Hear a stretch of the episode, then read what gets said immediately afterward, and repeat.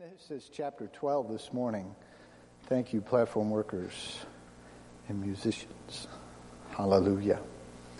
Thank God. Genesis chapter 12. If I asked the question, who wants to be blessed? Right? We'd all want to be blessed. But if I asked you the question, what is the blessing of God? Or how can that be seen in someone's life? I would get a myriad of answers. I would get a number of answers that one would say a fat bank account.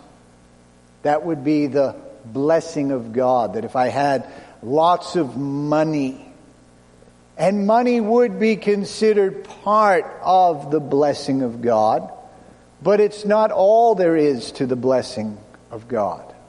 Because Paul writes, he says, I've learned to live with abundance and I've learned to live in need. So that's not all there is to the blessing of God. Some might say a good relationship, a good marriage, a good healthy uh, body, a nice, uh, you know, uh, enough to meet my need. There would be a myriad of answers when it comes to the blessing of God that people would have. Some people would point to something they don't have. I don't have the blessing of God because I don't have X, Y, or Z in my life. And as we examine the blessing of God, it is very interesting to look at all the dynamics out of Abraham's life.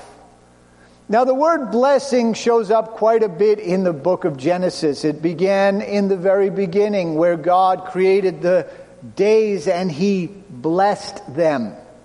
And so, right from the beginning, we get the understanding pre curse, pre sin, God's nature is to bless.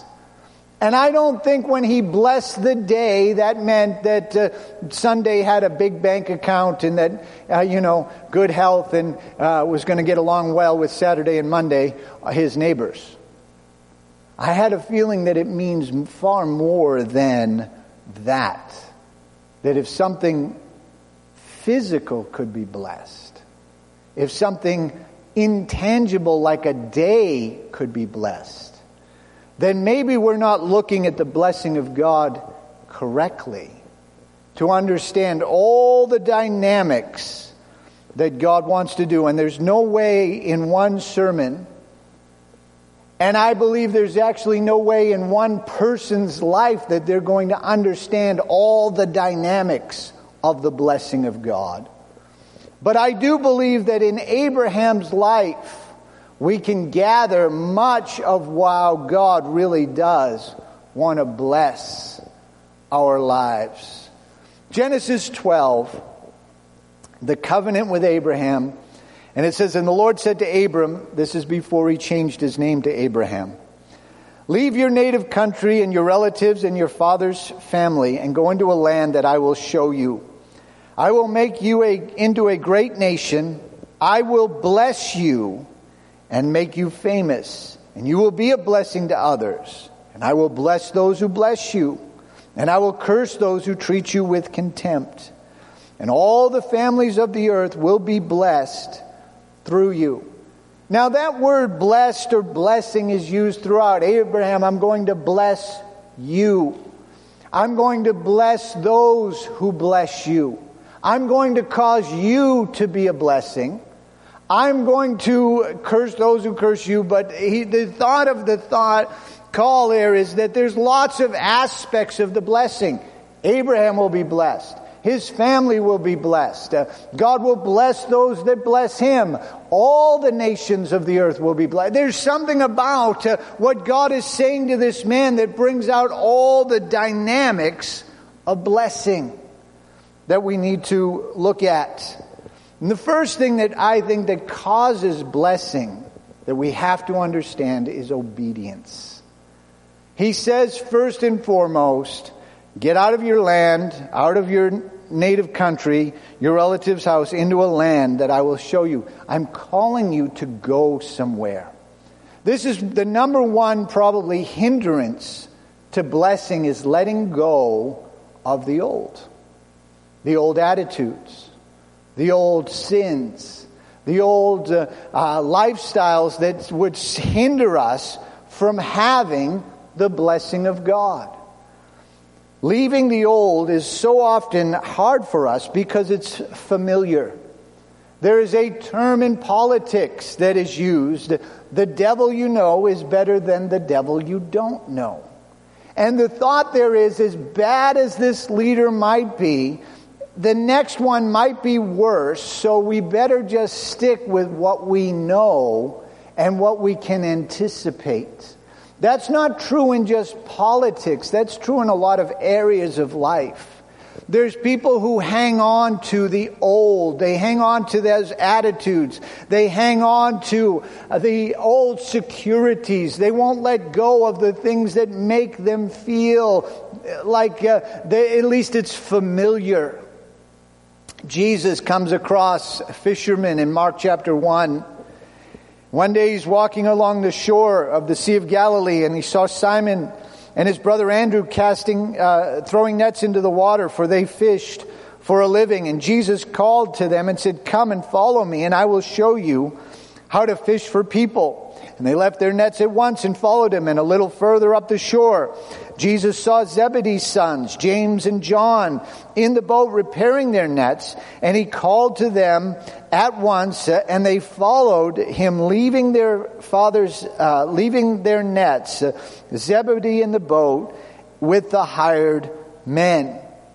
Leaving things or getting away from the old ways that are hindering us from being blessed these can be mindsets, these can be habits, like I mentioned, uh, priorities of life that can hold back the blessing of God. Hold back what God wants to do and help us. And so when we do not leave some of those old ways, Peter wrote it this way, 1 Peter 4, 3 and 4. You've had enough time in your past of the evil things and the godless people enjoy. The immorality, the lust, their feasting, their drunkenness and wild parties, their terrible worship of idols. And of course, your former friends are surprised when you no longer plunge into the flood of their wild and destructive things as they do, so they slander you. Says, you know what? The old lifestyle, if you want to be blessed, the first thing you have to do is leave the sin, leave the things that are destroying you. That's going to be number one. He's called out. You're not going to be blessed. This is why just having a fat bank account isn't necessarily the blessing of God, because there's lots of sinners that are miserable and cursed who might have a lot of money. So it's got to be more than that. Second thing that I think helps us to enter into the blessing of God is faith. Abraham is known as the father of our faith.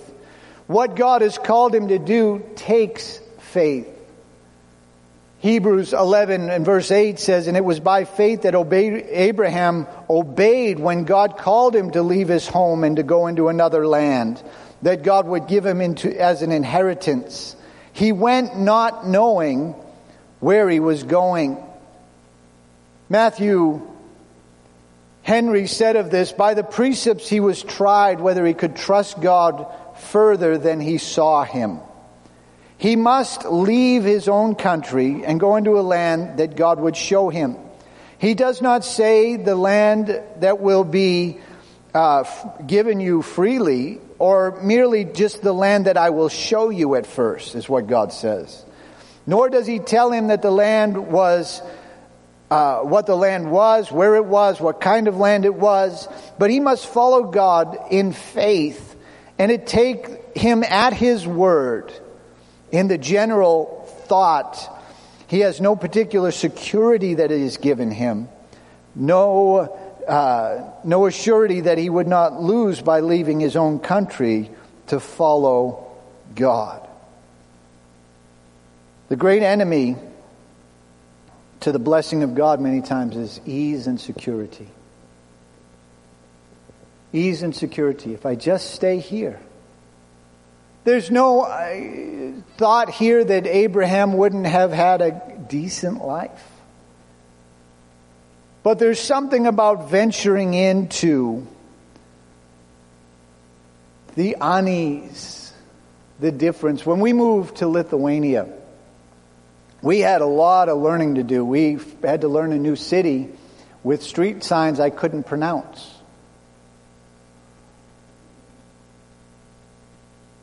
Traffic signs I didn't understand. I'll talk a little bit more about that tonight, but after 11 years, it became very familiar.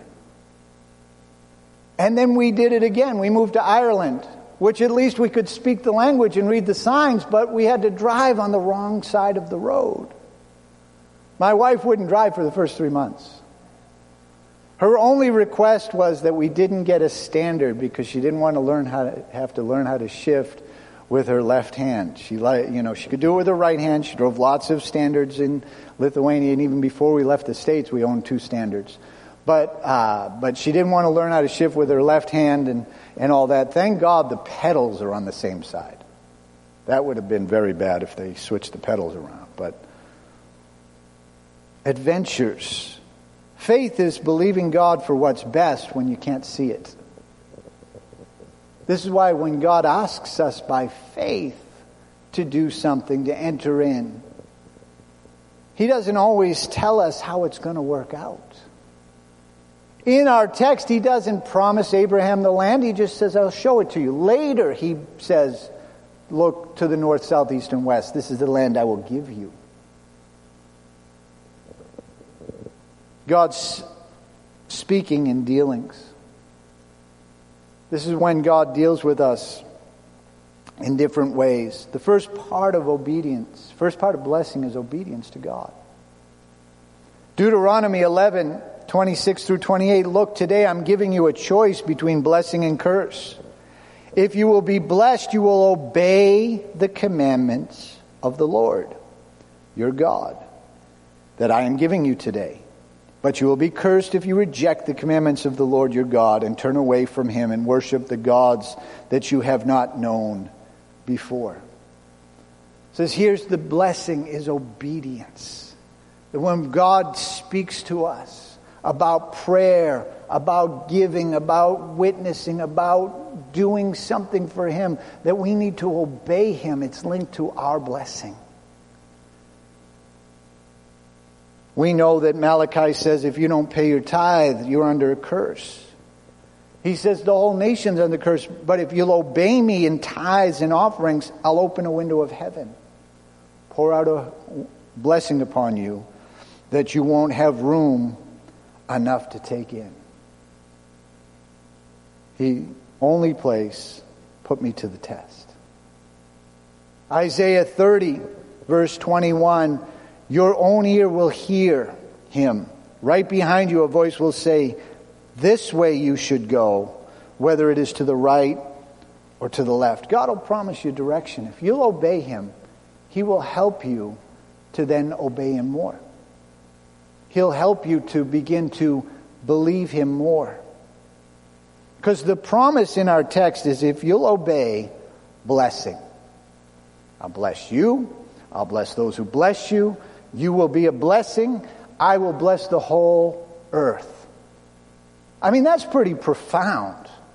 That's not just like a chew. God bless you. I mean, it's not that way. It's not like a politician's end of a speech. God bless the United States of America. You know, it is profound because God is saying that. I will bless you. Let's think about this. Because the promise of blessing has to do with the issue of divine favor in your life. Divine favor in your life. And that goes beyond always tangibles. It can go into every area. Your marriage can be blessed. You might not have two cents to rub together, but your marriage can be blessed. Your children can be blessed. Your business place can be blessed. I've shared before, and it's profound to me, but I worked for, uh, when I pioneered in Falmouth, I was there for one year. I worked for a company for one year. That year was their most profitable con- year. I found out later, when I went back a number of years later, ever. Had to do with just some a contract that they had gotten with NATO and, and that all NATO ships would carry the same tracking devices because Iran was laying mines in the Gulf of Oman. And so, uh, as a result, NATO was going to have this throughout. And so we sold it to all the navies in NATO. Never had an opportunity to do anything like that again. Most profitable year. You will be blessed. That's the first promise. You'll be blessed. You'll have divine favor in your life. 2 Samuel 6:12 says and then King David was told the Lord has blessed Obed-Edom's house for and everything that he has because the ark of the gods uh, ark because of the ark of God. So David went there and brought the ark of uh, ark of God from the house of Obed-Edom to the city of uh, David with a great celebration. It is believed that it was only at Obed-Edom's house for three months. That, but it was, we don't know, and I've ministered on this before, we don't know exactly all the tangibles. Jewish tradition says might have been multitude, multiples of eight, because it talks about 64 descendants from Obed Edom. That's how they come up with that. That chickens didn't lay one egg, they laid eight eggs. Uh, you know, yeah, pray his wife, you know, maybe it had to only be three months so his wife didn't get pregnant. Octuplets is tough. But the understanding there is there was a noticeable and tangible blessing upon Obed-Edom. What God is saying is that the blessing of God is when God gets involved in our lives and puts his hand on it. And that can be in the realm of finances, but that also can be in the realm of many other things. The blessing of God, a tangible understanding. Could be in your job. Isaac is blessed in, in Genesis 26 12. And when Isaac planted his crops that year, he harvested a hundred times more grain than he planted, for the Lord had blessed him. This is actually a time of famine. A famine had been in the land. There's people, they're struggling, and yet God blesses this man. And he prospers in his work. He prospers in his ability. That it was not linked at all to the circumstances around him. God's pro- blessing is not linked to circumstances. That you can break certain curses in your life. That you don't have to live like others. You don't have to be divorced or immoral or anything like you can have the blessing of God. Joseph, the Bible says, was blessed.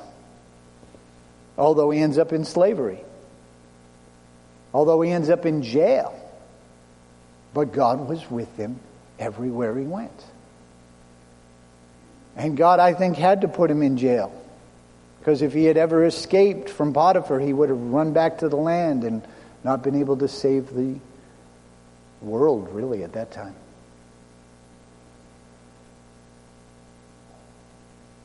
See, we need the presence of God.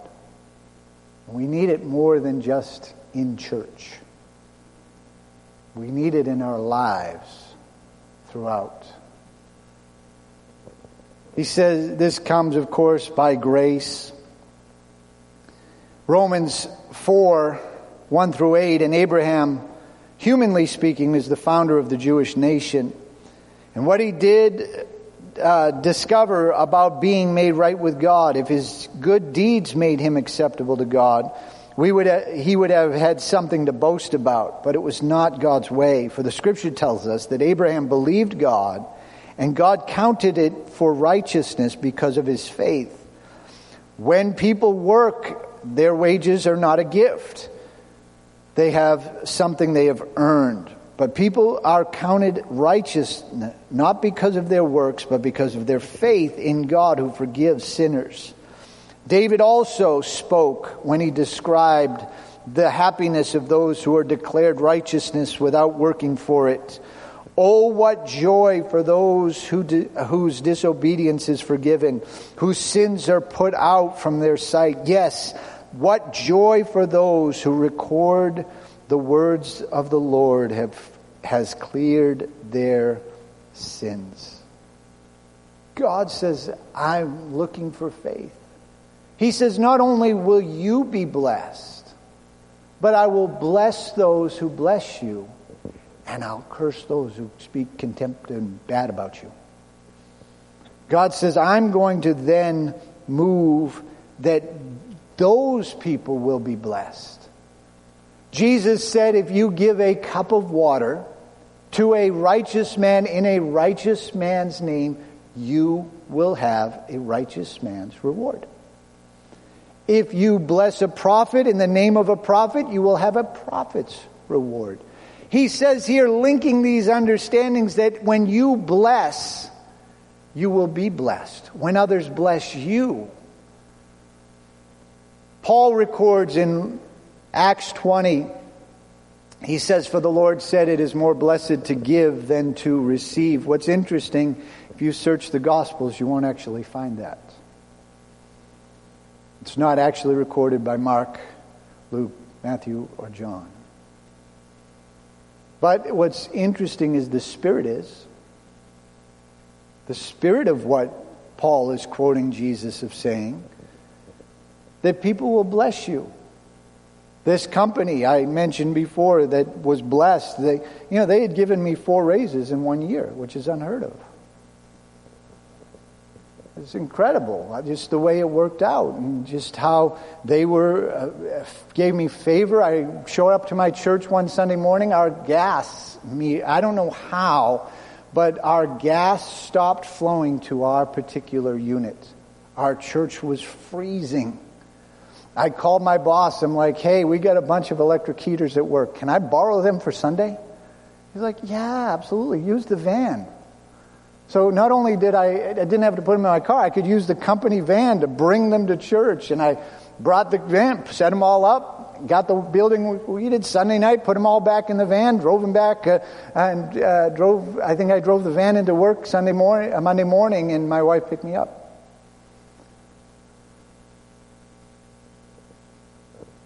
Grace is unmerited or unearned favor of God. It's where the blessing flows from those who bless you. And it goes on to say you will be a blessing, not only to those around you, but eventually to the entire earth.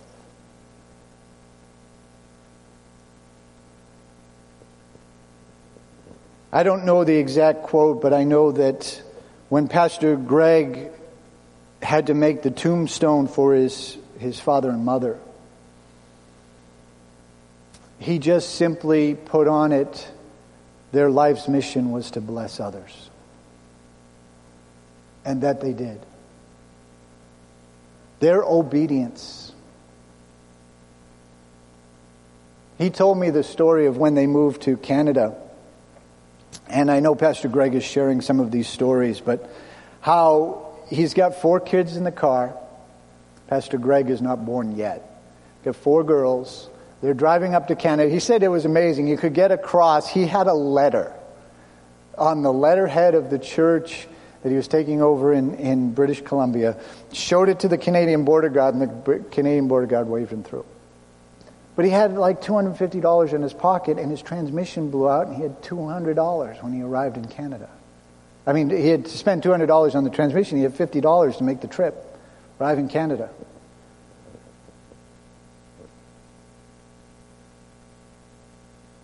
Didn't always have it always great. One of my favorite pictures of him is in Oregon, shoveling the snow off the flat roof of the building.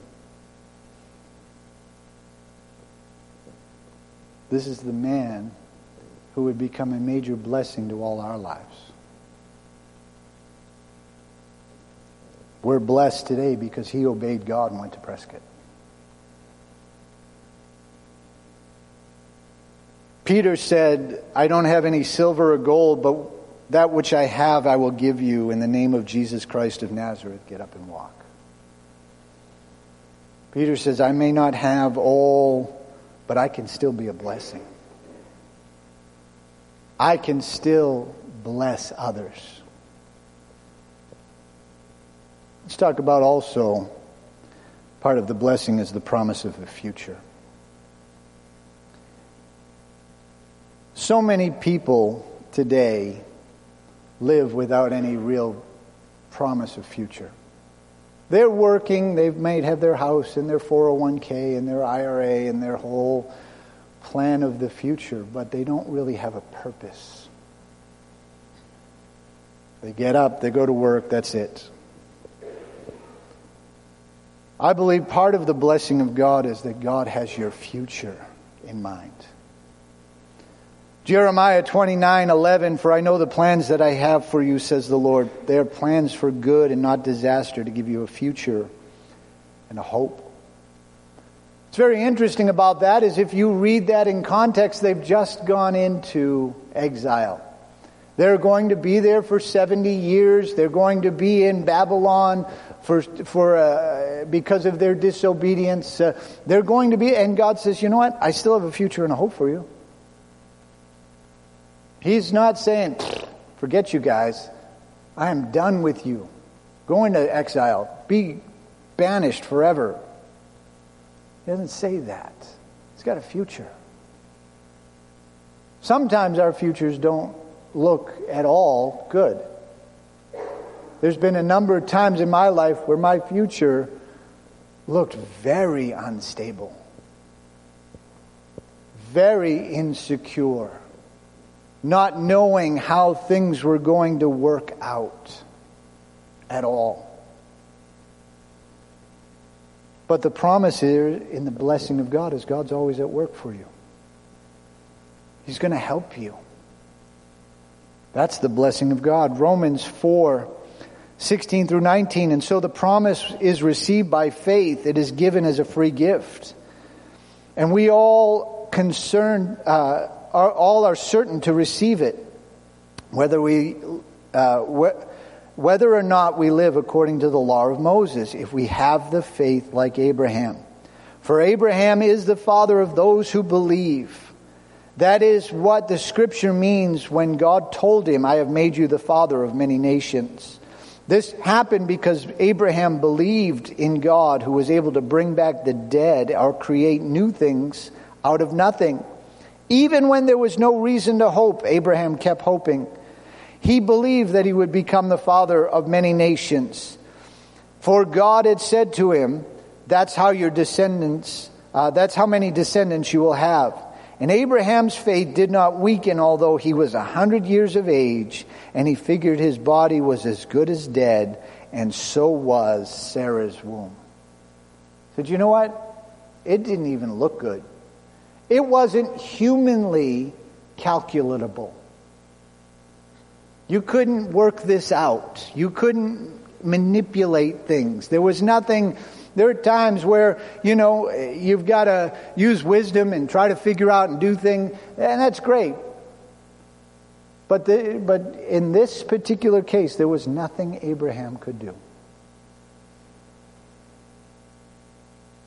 In vitro fertilization was a few centuries away. Abraham, at a critical point in his life, said, I'm not going to take this momentary setback as the defining moment of my future. Say that again. I'm not going to take this temporary setback as a defining moment of my future. The promises to him were fruitfulness and influence. I will make you a great nation. He's speaking to a couple, a couple that is childless. They have no children. John 15, 16, you did not choose me, but I chose you and appointed you. That you should go and produce lasting fruit, that your Father will give you whatever you ask for using my name. He also said in this text, I will make your name great. Three different religions point to Abraham as a father. Many nations throughout the Middle East point to Abraham as a father. His name is great. We still speak about it thousands of years later. We've had, I think we're up to 46 presidents. There are numbers of them that I can't name. And I can name a few like Polk and have no, no clue, none. What party he belonged to, what he did, was he good, was he bad? I have no idea. Right? Men of their moment who were influential, kings and emperors. Well, we're still talking about Abraham. The honor and the influence that God will give us. 1 Samuel 2, speaking to a, this is Hannah's song. It says, The Lord makes some poor and others rich. He brings down and he lifts up he lifts up the poor from the dust and the needy from the uh, garbage dump. He sets them among princes and places them at seats of honor. For all the earth is the Lord's, and He has set the world in order. God has the ability to lift up from the lowest, from the garbage dump. 2 Samuel 5:10 David and David became more and more powerful, for the Lord God was with him, the God of heaven's armies. Think about that.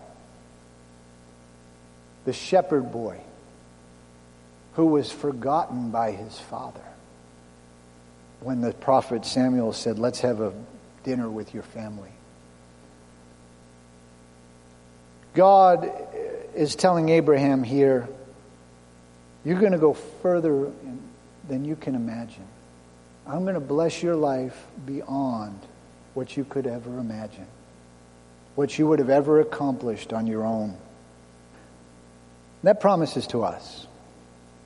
Romans 4:16, we read it before, but it says and the promise is received by faith, it is given as a free gift. And we are all certain to receive it whether or not we live according to the law of Moses, but if we have faith like Abraham's, for he is the father of all who believe. Can you believe God for his blessing on your life? You'll be obedient. You'll do what he asks you to do. You'll act in faith. But you can know God's blessing and tangible hand can be on your life if you'll simply say, God, I'm believing you for it. I want the blessing. And that may not be a fat bank account. That might not be, you know, the latest and greatest tech, no things that are out there. But that might be a blessed marriage, relationships, a roof over your head, all these kinds of things that you go, you know what? That's the blessing of God that I want. That's what God has for my life. And I want to be that. So I can have influence and be a blessing to others. Let's bow our heads for just a moment. You're here first and foremost. Maybe you're here and you're not right with God. Sin brings a curse. Sin and disobedience bring a curse to people's lives that causes great problems. Sin, Bible says, is the, the payment, the end of sin is death. It murders bodies, minds, futures, finances. Sin has a horrible effect on people's lives. The good news is Jesus died for your sins. He shed his blood to forgive you of all sins that would try to come and dominate your life. You can be set free. And maybe you're here this evening, you're not right, this morning, you're not right with God. You're not saved. You're not born again. But Jesus Christ wants to help you. He wants to move in your life. He wants to change you. He wants to do a miracle for you. You're not right with God. You're not saved or you're backslidden. You want prayer. I wonder if you'd slip up your hand. Pray for me. I need to get my heart right with God. Anyone at all.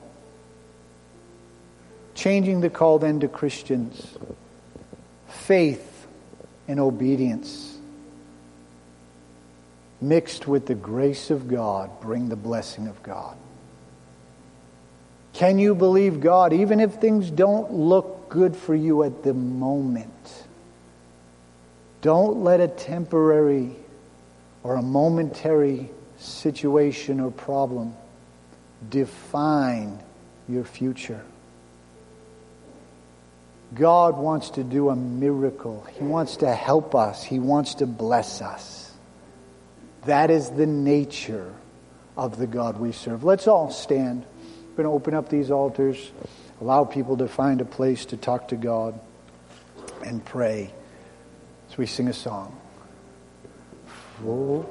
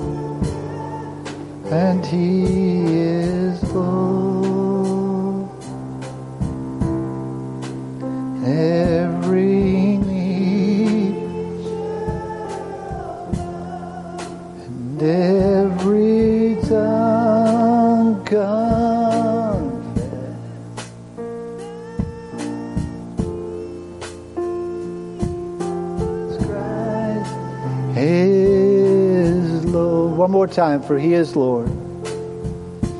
For he is.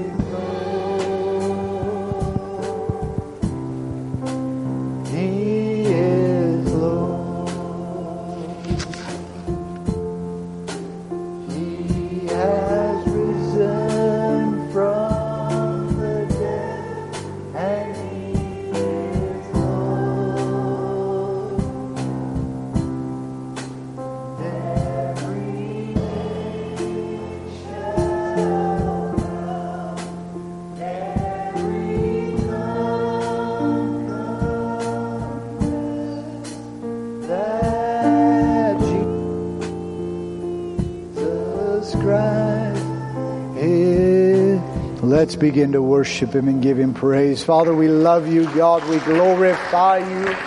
We seek you, Lord. We glorify your name. Hallelujah.